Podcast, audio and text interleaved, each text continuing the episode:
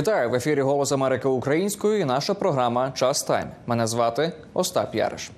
Губернатор Флориди Рон Де Сантіс вибув із президентських перегонів і підтримав Дональда Трампа.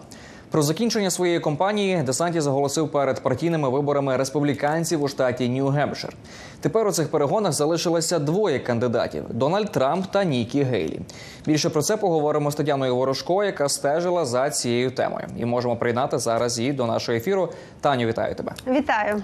Е, Таню, отже, якою була кампанія Рона Де Сантіса та чому він вирішив вийти з перегонів на цьому етапі? Адже його вважали чи не найсильнішим, можливо, конкурентом Дональда Трампа у цих перегонах? Дійсно, певний час, дуже недовгий час Рона Десантіса вважали новим обличчям республіканської партії після того, як він переміг на виборах в штаті Флорида. Він переобрався губернатором з досить хорошим результатом. У той час, як на до виборах в листопаді 2022 року, ті кандидати, яких підтримав Дональд Трамп, показали не дуже добрий результат. А Рон Десантіс позиціонував себе як такого кандидата, який розділяє та підтримує всі цінності та цілі Дональда Трампа, але є трохи більш більш поміркованим, молодшим, більш дисциплінованим та без того негативного багажу, який має Дональд Трамп. Втім, оглядачі вказують на кілька проблем з кампанією Рона Десантіса. А по перше, його кампанія була певним чином дезорганізованою.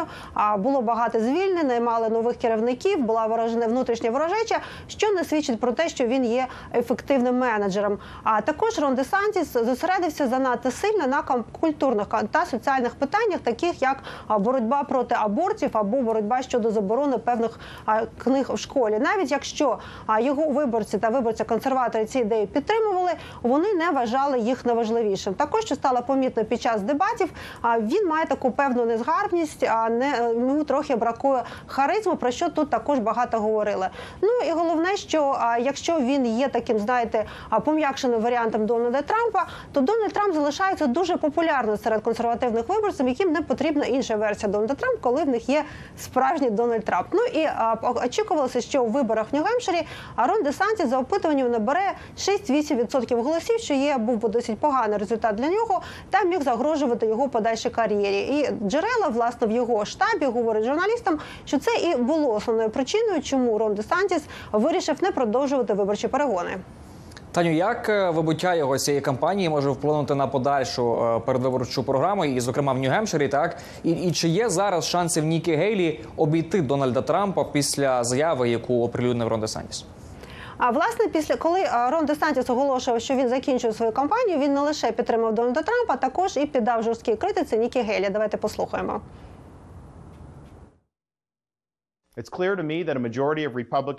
Для мене зрозуміло, що більшість виборців від республіканської партії на партійних виборах хочуть дати Дональду Трампу ще один шанс. Я підписав обіцянку підтримати кандидата від республіканської партії, і я виконую цю обіцянку. Він має мою підтримку, тому що ми не можемо повернутися назад до старої республіканської гвардії минулих років, переробленої форми зігрітого корпоративізму, який представляє Нікі Гейлі. Очікується, що голоси Рона Десантіса перейдуть переважно до а, Дональда Трампа. Як раніше до нього перейшли також голоси і Віви Карамасвамі. Втім, штат Нью-Хемпшир є досить таким показовим вигідним штатом саме для Нікі Гелі, бо це штат, а який є ліберальним, республіканці є там більш поміркованими. А крім цього, за неї можуть проголосувати також незалежні, а також за законами цього штату за неї можуть голосувати і ті виборці, які не зареєструвалися як демократи або республіканці. Втім, незважаючи навіть на це, опитування показує, що Дональд Трамп набирає від 11 до 18 голосів більше ніж ніж Нікі Гейлі. Отже, тепер, якщо вона покаже поганий результат в цьому в цьому штаті, їй треба буде приймати рішення чи продовжувати кампанію далі. Абсолютно цікава ця ситуація. Таню, знаєш, також цікавить, як вихід Десантіса з гонки, і зараз по суті Дональд Трамп Нікі Гейлі залишилося двоє. Що це може означати для загальної динаміки президентських виборів у цьому році? Найважливіше покажуть результати в штаті Нью-Гемпшир. А Нікі Гелі вона набирає найкращий результат, набирала найкращий результат серед всіх кандидатів, учасників виборчих перегонів серед республіканців. Якщо б вона балотувалася як єдиний кандидат від республіканців, вона випереджує в таких ну в таких ем, е, перегонах, фантазійних перегонах, якщо б вона балотувалася проти Джо Байдена на 10 та можливо менше або близько 10%. Тобто, це є був потужний кандидат для Джо Байдена. Якщо вона покаже покаже поганий результат в Нью-Гемпширі.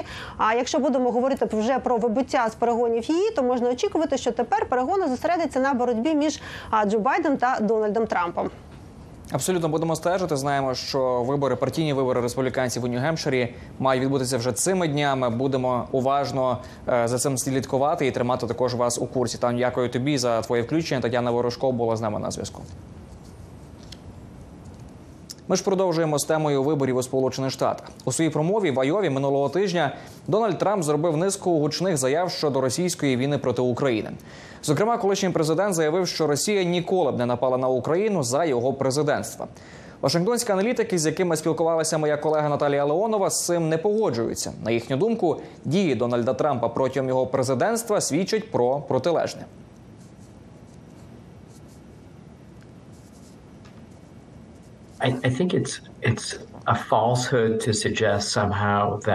Я вважаю неправдивим твердження, що пан Путін не зробив би того, що він робить в Україні, якби Трамп все ще був президентом.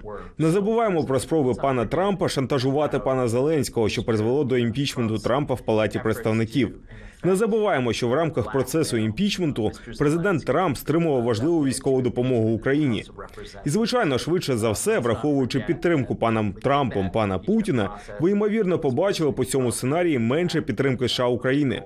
Україна перебуває в розпалі гарячого конфлікту з Росією з часів майдану, і він не припиняється. Пан Трамп багато говорить про багато речей, але його готовність бути миротворцем або запобігати конфлікту насправді не підтверджується фактами.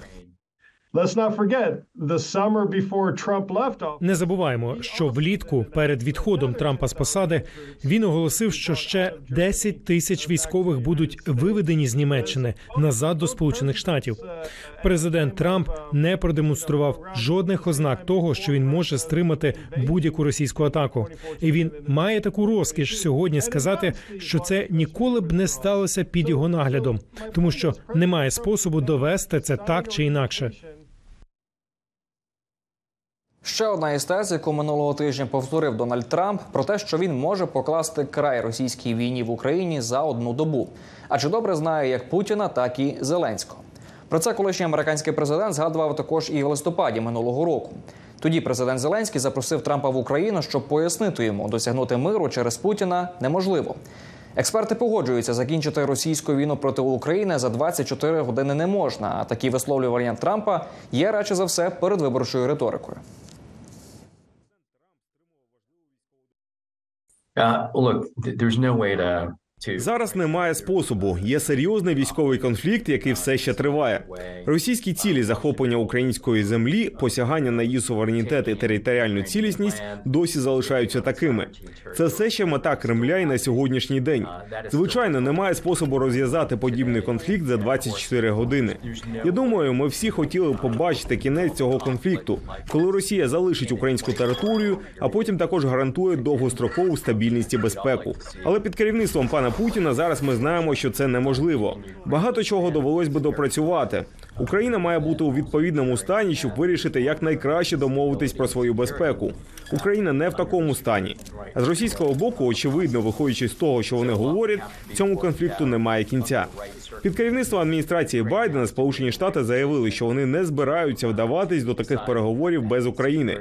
Україна має бути за столом переговорів. Тому містер Трамп може сказати, що він міг би зробити це безпосередньо з росіянами, але це неможливо. Це ще одна брехня. It's impossible, of um, Це звичайно неможливо. Будь-хто, хто хоч якось знає геополітику чи міжнародні справи, це розуміє. Насправді більшість людей без будь-яких знань про міжнародні справи погодилися б, що неможливо закінчити таку війну за 24 години. Це типова риторика Трампа. Він говорить ці речі, щоб потрапити у заголовки, а потім вони викликають його на інтерв'ю, подібні до того, яке ми маємо зараз для обговорення цього. Це дає президенту Трампу більше уваги. Це нісенітниця, і це, звісно, неможливо. Ось такі думки експертів. Зі свого боку, колишні військові посадовці Сполучених Штатів та оглядачі погоджуються, що для успіху України у війні потрібно надати їй все необхідне озброєння. На тлі відсутності фінансування із конгресу у Білому домі ще раз наголошують: наступні кілька місяців будуть для України критичними. Про це сьогодні заявив представник Ради з нацбезпеки США Джон Кірбі. Він ще раз закликав законодавців терміново розглянути додаткове фінансування для України та інших партнерів США. Ми хочемо, щоб Україна виграла цю війну. Як сказав президент, ми хочемо, щоб Україна була цілою, процвітаючою та суверенною. Ми хочемо, щоб всі визнали міжнародні кордони України, включно із паном Путіним. І ми хочемо дати можливість продовжувати надавати Україні всю необхідну підтримку, щоб вона могла досягти цих результатів. З самого початку війни ми чітко і послідовно говорили членам конгресу про те, що ми робимо, щоб допомогти Україні досягти успіху на полі бою, і що нам потрібно буде продовжувати це робити. Наступні кілька місяців будуть критичними для України. Якщо ви думаєте, що бойові дії просто припиняться, тому що падає сніг, задумайте ще раз. Росіяни продовжують обстрілювати Україну безпілотниками та ракетами. І хоча лінія фронту не змінилась суттєво з обох боків, там все ще точаться активні бої. І українських командирів можна зрозуміти, що їм доводиться приймати досить складні рішення щодо того, яку зброю вони використовують, які снаряди використовують, які ракети, тому що вони не знають, коли будуть наступні поставки, і це жахлива ситуація.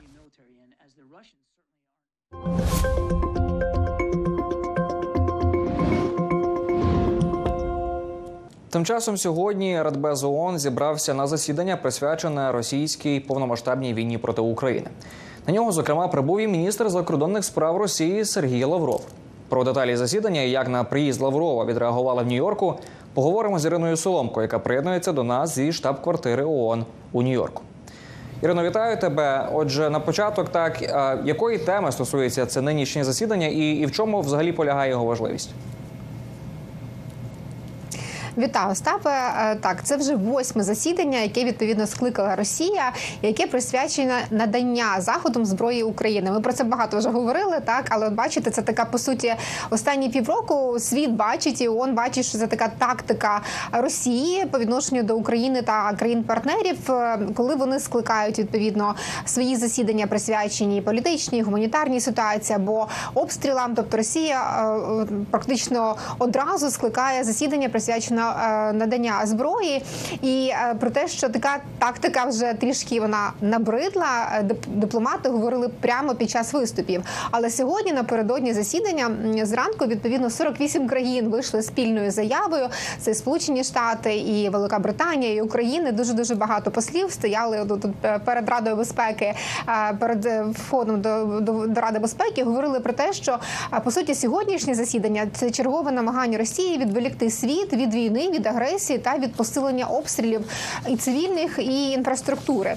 Але ваги цьому засіданню, тому що як я вже зазначила, ця тема сама вже настільки набридла, що просто на неї навіть посли вже не ходили. Заходили або заступники, або радники політичні відповідно місії. Тому ваги цьому засіданню, звичайно, надала присутність Сергія Лаврова, міністра закордонних справ Росії, і це е, тобто він е, до цього був в ООН, окрім вересня, та коли була був тиждень високих дебатів в квітні, коли Росія головувала в Раді безпеки. І звичайно, він е, був по суті президентом. І це тоді теж обурило дуже багатьох і в Україні, багатьох дипломатів. Але це е, це факт. Е, Лавров знову сьогодні був в стінах Ради безпеки. Більш того, він буде завтра також там, і він буде брати участь у міністерському міністерській зустрічі Ради Ради безпеки щодо відповідно ситуації в секторі Гази. Остапе. Ірино, ми знаємо, що Росія і представники в ООН постійно використовують майданчик Радбезу для поширення своїх пропагандистських тез. В чому сьогодні намагався переконати іноземних дипломатів Сергій Лавров Ірино, і як в принципі на це також відреагували представники України, які теж були на, на цій зустрічі? Так, Остапа, Остапа, ти знаєш, виступ його був досить довгим, а тому що зазвичай є регламент, але він точно перетягнув по часу. І по суті, він, він був такою компіляцією всіх тих меседжів, наративів та виступів, які ми чули от про за останні по суті з моменту початку повномасштабного вторгнення, які лунали від е, заступника або е, або відповідно російського посла. А наприклад, е, що дуже обурило людей, що він чергове, тобто Лавров чергове, по суті, після того, ну тобто майже після двох років після трагедії в Бучі, після того як весь світ визнав, що це був воєнний злочин Росії, він в чергове сказав, що це була інсинуація, тобто це була постановка. І він сказав, що виявляється це постановка через те, що Росія надсилала якісь запити, щоб отримати імена та прізвища людей, які нібито за його словами загинули, і надсилали вони ці запити Гутеррешу, а відповіді вони не отримала. Хоча чому потрібно надсилати ці запити, якщо ця інформація є відкрита і люди захоронені, тобто є свідчення щодо того, що це відбувалося, і чому саме до Гутерреша Росія вирішила звернутися з цього питання? Він звичайно не пояснив.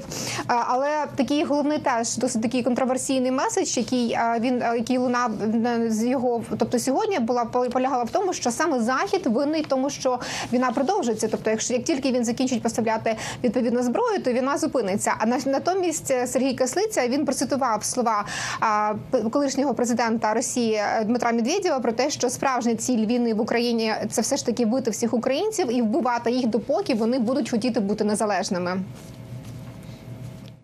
The catchphrase Крилата фраза Війна до останнього українця, яку так часто використовує російська делегація в цьому залі як звинувачення, насправді є їхнім гострим бажанням. Як випливає зі зізнання Медведєва, вони дійсно збираються вести війну до останнього українця, просто тому, що модель їхнього світу не містить ні України, ні українців, і це єдина причина, чому Росія так одержима українською стійкістю і глобальною солідарністю з моєю країною.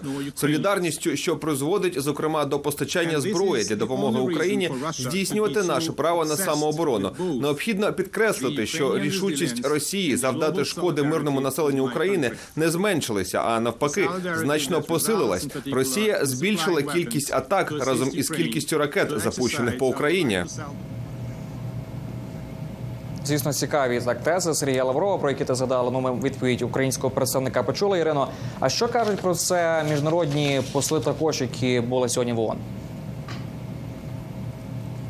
Так, Остапе, ти знаєш, більшість послів в принципі розпочинала свій виступ з того, що нагадували Росії, що насправді війну розпочала ця країна, та що вона несе відповідальність і за агресію, і за наслідки цієї агресії, і вона не повинна перекладати цю відповідальність відповідно на Україну та її партнерів. Окрім того, Роберт Вуд, е, заступник постійного представника Сполучених Штатів при ООН, він е, також сказав, він по суті почав свій виступ з того, що він е, нагадав, що Росія використовувала і використовує ООН як майданчик для поширення дезінформації. Вочевидь, сьогодні це так само відбувається. Він також звинуватив, е, тобто віто він сказав, що Росія звинувачує Україну в тому, що вона отримує зброю від заходу. Натомість Росія отримує е, зброю від е, південної Кореї, від підсанкційної південної Кореї, і відповідно вона має понести за це відповідальність. Жодні теорії змови та безпідставні звинувачення не перекреслюють того факту, що ця війна почалась з порушення. Росією територіальної цілісності України. Це цілеспрямоване прагнення президента Путіна знищити Україну та підкорити її народ, яке продовжує цю війну. Імперіалістичні плани Росії очевидні, і ця зустріч є черговою спробою відвернути увагу від її воєнних злочинів і агресії. Це як підпалювач, який звинувачує пожежників, щоб продовжувати свій злочин. Ірино, дякую тобі. Ірина Соломко була з нами на зв'язку зі штаб-квартири ООН.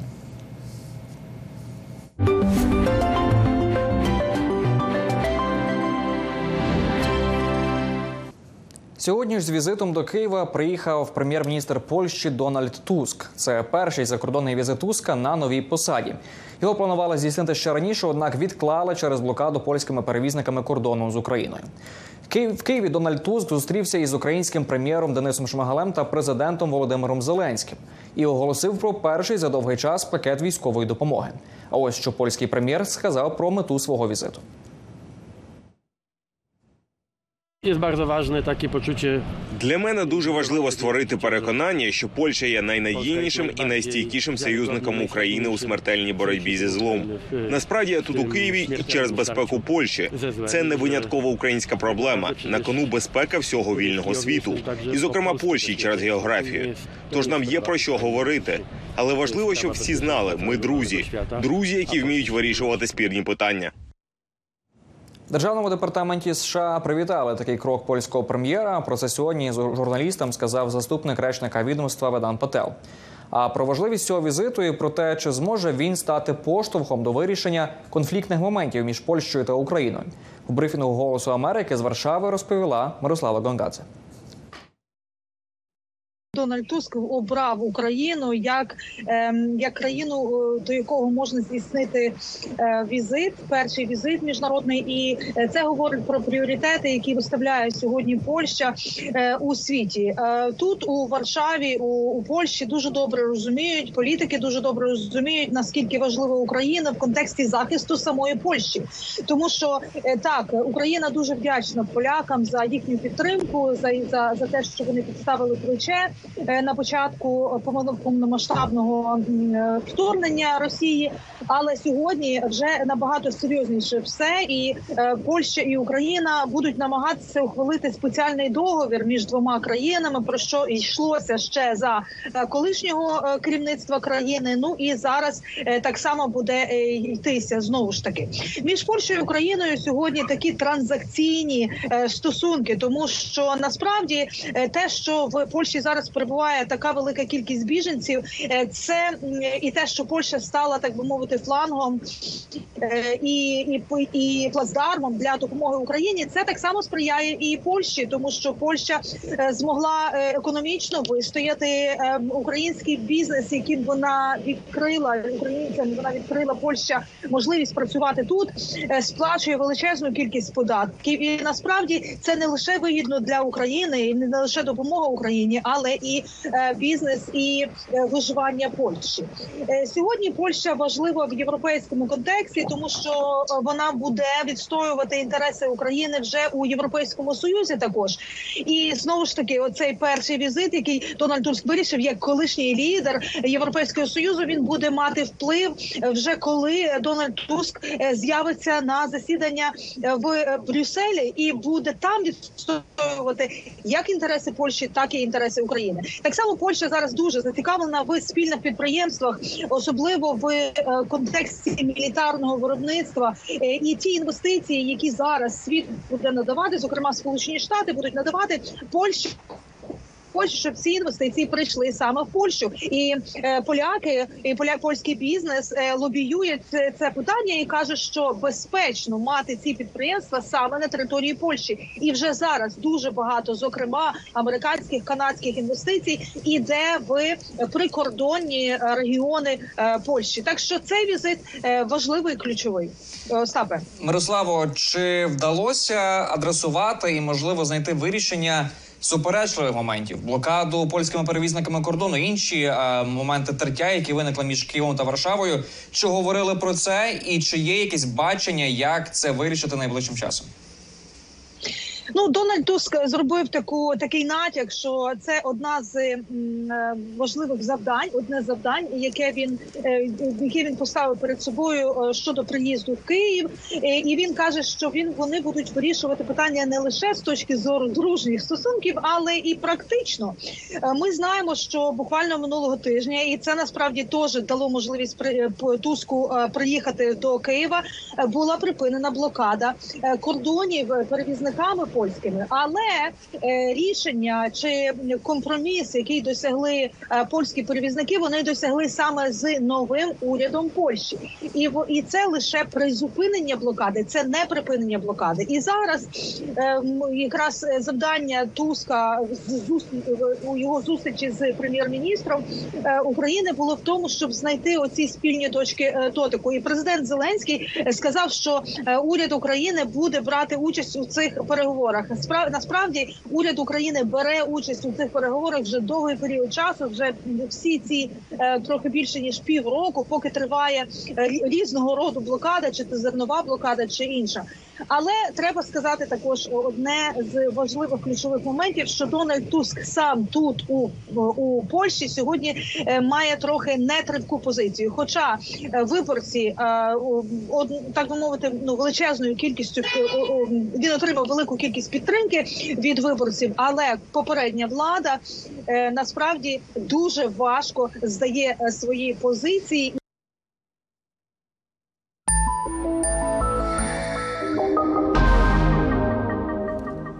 Повномасштабне вторгнення Росії змусило світ зацікавитися Україною як ніколи раніше. Сьогодні багато іноземців хочуть дізнатися більше про її історію, мову та культуру. Допомагає в цьому український освітній додаток Headway, який безкоштовно пропонує ознайомитися із книжками про українців та їхні здобутки. Як пояснити іноземцям Україну за 15 хвилин? Дізнавалася Марія Ульяновська. Де знаходиться Україна? Чому Київ, а не Київ? Скільки людей говорить українською? Чому Росія напала на Україну? Після повномасштабного вторгнення Росії пошукові запити, пов'язані із Україною, зросли на 88%. Світові стали цікаві українці, їхня історія, мова та культура. Пояснити ж суть України іноземцям вирішили власники українського стартапу Headway. Додаток із коротким викладом книжок після повномасштабного вторгнення зробив спеціальну збірку Незалежна сенси свободи. 32 книжки українських істориків, мистецтвознавців, дослідників та підприємців розповідають людям із понад 170 країн світу про українську ідентичність українською, англійською та іспанською мовами. For many of us, it came of a surprise. Для багатьох із нас стало несподіванкою, наскільки наш народ хоробрий, адаптивний та сильний. Тому ми хочемо показати світові, чому Україна така, чому українці такі. Україні є що розповісти, і навіть чому навчити інших. Це важлива частина для нас, і ми хотіли би поділитися нею зі світом. І сподіваюся, поширюючи інформацію про Україну, про нашу боротьбу, про нашу історію і про нашу хоробрість, ми пришвидшимо і нашу перемогу. За 15 хвилин, а саме стільки в середньому займає короткий виклад однієї книжки, користувачі можуть ознайомитися із українськими різдвяними традиціями, філософським надбанням, кухнею, фемінізмом, досвідом боротьби із російською пропагандою, емоціями життя під час війни та іншими темами, які допоможуть іноземцям зрозуміти Україну, а українцям краще пізнати своє. 32 books 32 книжки це однозначно недостатньо, щоб представити всю Україну. Але ця конкретна колекція зосереджена на українських авторах, і ми хотіли б просувати книги, які можуть бути не такими популярними чи доступними. Деякі з них навіть не перекладені англійською, тому ми хотіли поділитися такими прихованими перлинами. Збірка доступна безкоштовно. Найбільшою популярністю вона користується у США, Мексиці, Україні, Великій Британії та Канаді. Після кожного прочитання додаток спонукає користувачів пожертвувати кошти через платформу United 24 щоб підтримати українську освіту та науку у час війни. Після повномасштабного вторгнення росіян Хедвей допомогла евакуювати близько 300 людей, працівників та їхні сім'ї на захід України. Згодом компанія відкрила офіс у Варшаві, куди перевезли ще десятки працівників. Однак від кількох нових проєктів у таких непевних умовах довелося відмовитися. З часом компанія обладнала свій київський офіс з ручним бомбосховищем. Ми провели Wi-Fi, водопостачання та багато подібних речей. Маємо Starlink, і тепер ми набагато більш підготовлені до всього. А за два роки великої війни більшість працівників уже повернулися в Україну. Вони повернулися, і так це справді показує, що людям не байдужа наша країна і наша доля. Як і більшості українських компаній, Хедвей доводиться перекладати більше зусиль в умовах війни. Однак це згуртувало компанію та допомогло їй відкрити власні нові сенси. Нам доводиться стикатися з багатьма викликами, про які інші компанії в інших країнах наші конкуренти не мають уявлення. Обстріли цивільної інфраструктури, емоційні гойдалки все це частина нашої реальності. І ми намагаємося підтримувати один одного, і це також є частиною нашої культури. Водночас, ми, українці, бачимо зараз таку велику підтримку у час, коли відбувається щось жахливе, і ми бачимо, що людство зараз проживає свої найгірші прояви, але і найкращі теж. Марія Ульяновська, Дмитро Савчук, Голос Америки. І на цьому будемо прощатися. Дивіться також наші щоденні брифінги із понеділка по п'ятницю о 18-й годині за київським часом на Ютубі та Фейсбуці, де ви в прямому ефірі можете поставити нам свої запитання. Ми ж спробуємо на них відповісти. Дякую, що довіряєте Голосу Америки українською. Бажаю вам мирної ночі та спокійного ранку. Побачимося вже незабаром. До зустрічі.